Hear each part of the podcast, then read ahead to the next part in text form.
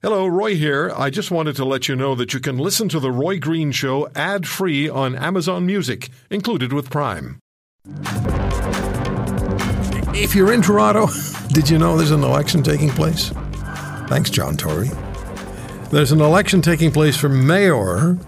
I'm just wondering how many people are going to turn out because in the last mayoral, last uh, uh, municipal election in Toronto, only 29.7% of eligible voters decided to vote. Joe Warmington, who's my good friend for so many years, we've covered so many stories together over the years, joins us from uh, Postmedia and the uh, Toronto Sun. How are you, Joe? Doing great. It's just great to be back with you. Uh, yeah, I was thinking about that. Uh, I was thinking about when I first started. I don't want to make you feel old, Roy, but when I first started at the Toronto Sun, Yeah. you were the go-to guy to listen to, and particularly at that time, there wasn't a lot of conservative kind of. You know, I'm not saying you were conservative, but you know, you Oh, I am. certainly were not afraid to, you know, to wrestle in that uh, in that you know tub of mud kind of thing. And you were great. I remember Bob McDonald and Peter Worthington were regular guests on your show, and um, I always said, "Boy, I'd love to be on that show one day," and and I got to do it, and here I am again. We uh, we had a lot of fun together, and uh, yeah, I, I think I was in my 30s when, when I was talking to Peter Worthington. So let's not push it too hard. We all looked up to him. Um, Yeah, it was amazing, I man. I often think of, uh, you know, of, of, of people like him, and obviously Bob McDonald as well as. Yes, uh, indeed. You know, they, they they always called it straight, and I, I certainly that's the, you know what I try to do too in, in the tradition of what those guys set up for all of us. And and you have done that, and you continue to do that. That's why I respect you. I like you as a person, and I respect you as a journalist. So, all right, Joe, let's get to the nuts and the bolts of this. So many candidates in the uh, Yeah. vote for mayor tomorrow. Is that going to make it difficult for voters to know who to support? Yeah, they're really confused. I know uh, when I was out this week with Ross McLean, we ran into each other down in Allan Gardens, and we were just sort of you know doing that story. But in talking to people all around downtown Toronto, from Chinatown to Kensington Market, down to St. Lawrence Market, and obviously in around police headquarters and all that, people really only know two names, Roy, and that is Mark Saunders and Olivia Chow. I'm talking just regular people you talk to, just as it comes up. They don't know Ana Bailão or Anthony Furey or even uh, people you know that are, have been on council like Brad Bradford or Josh Matlow. I think they're well known in their writings, but outside of there, no. So I don't know how that's going to manifest itself uh, tomorrow. I think um, you know it's a jump ball still. It could really go any which way, but uh, I think the public. You know, it's been really strange. They are confused. And I think that we can't discount the John Tory factor of coming into the race because I did columns earlier that said that he would win. He's still polling higher than anybody else has. And so him coming in for Ana Bailão, I think that is going to have a major impact, and we could be, you know, looking back at that as a turning point. So, what would it mean to Toronto voters that uh, Doug Ford, the premier, has said that it would be an unmitigated disaster if the polling frontrunner Olivia Chow were to win?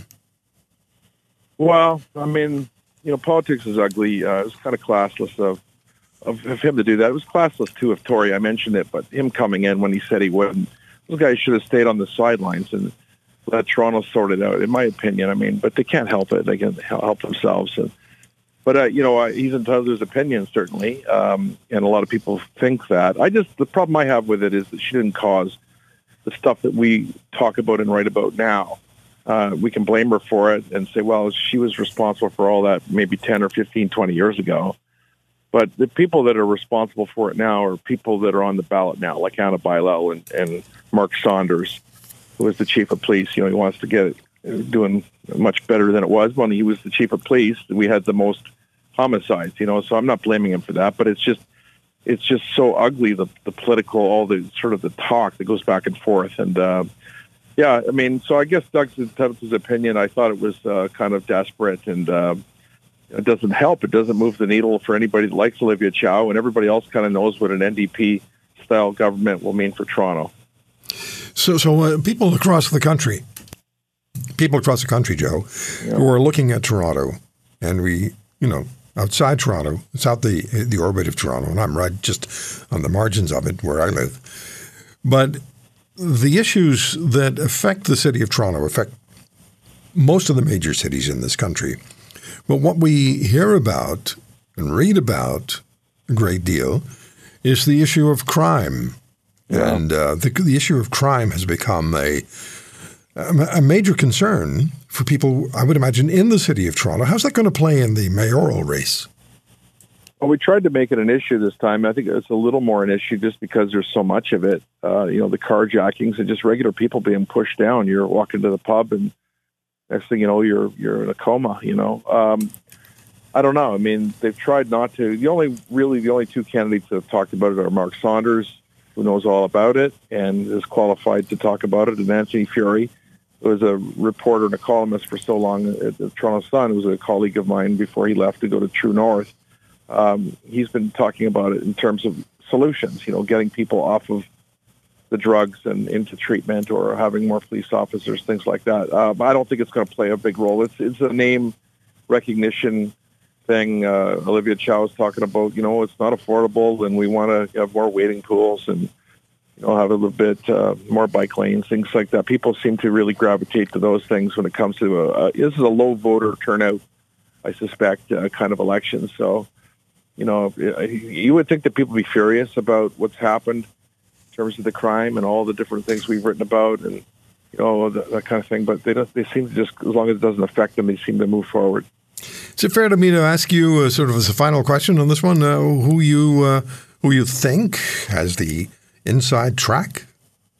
Well, I think that I think there's four that could win it, and and you know I think uh, obviously Olivia Chow is the front runner. She could certainly win it, getting her NDP vote out, and and, and all of that. Uh, that's one, and and Ana Bailão with Tory's help, I think, has moved right up. I think she's got a chance. I don't discount Mark Saunders because he's such a good a good man and, and done so much for uh, you know the community that his name recognition and the, you know the quality of the person. I think he has a chance.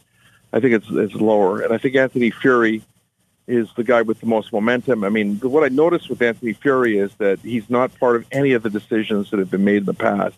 Anybody thinking that way will vote for him, and you know I don't think his votes would, would go anywhere else except for a guy like that. He's kind of like a Rob Ford back in 2010. He reminds me. It's not as loud and, and, and all that, but along the same line. So I wouldn't be surprised if uh, if he's right there in the mix, and you know one of them will win. One of those four, I believe. Um, I, I, don't see anybody else uh, there. No, that's not answering your question.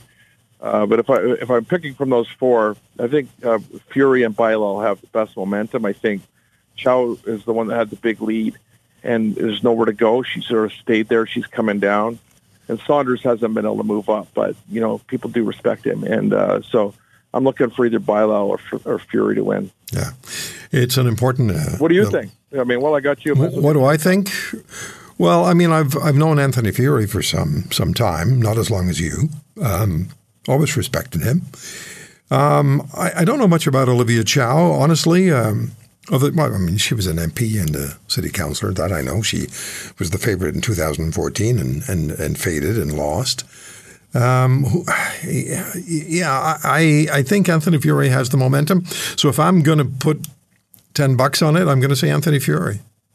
I think it's a it's a it's a good bet. Uh, you know, there, there there are sort of things that he doesn't have. I mean, he hasn't been around for very long in politics, and a lot of people don't know his name, but his vote is motivated. It reminds me of Rob Ford's vote. And I uh, don't discount Tory uh, throwing behind Bailão. No, I wouldn't do that. You know, she she you know she's she served uh, for a lot of years on council too. So it's gonna I, you know I I a lot most people have sort of surrendered and say it's Chow, but I don't see I don't see it outside of downtown unless all her votes come out and then some. We've got mail-in ballots this time too, and that could be a factor. There's a lot of things we don't know. But uh, you know, I mean, I, I, I think that's a good a good one. And it can go any which way. Those of those four, any one of them could win it. Depends if they get their vote out. If you want to hear more, subscribe to the Roy Green Show on Apple Podcasts, Google Podcasts, Spotify, Stitcher, or wherever you find your favorites. And if you like what you hear, leave us a review and tell a friend. I'm Roy Green. Have a great weekend.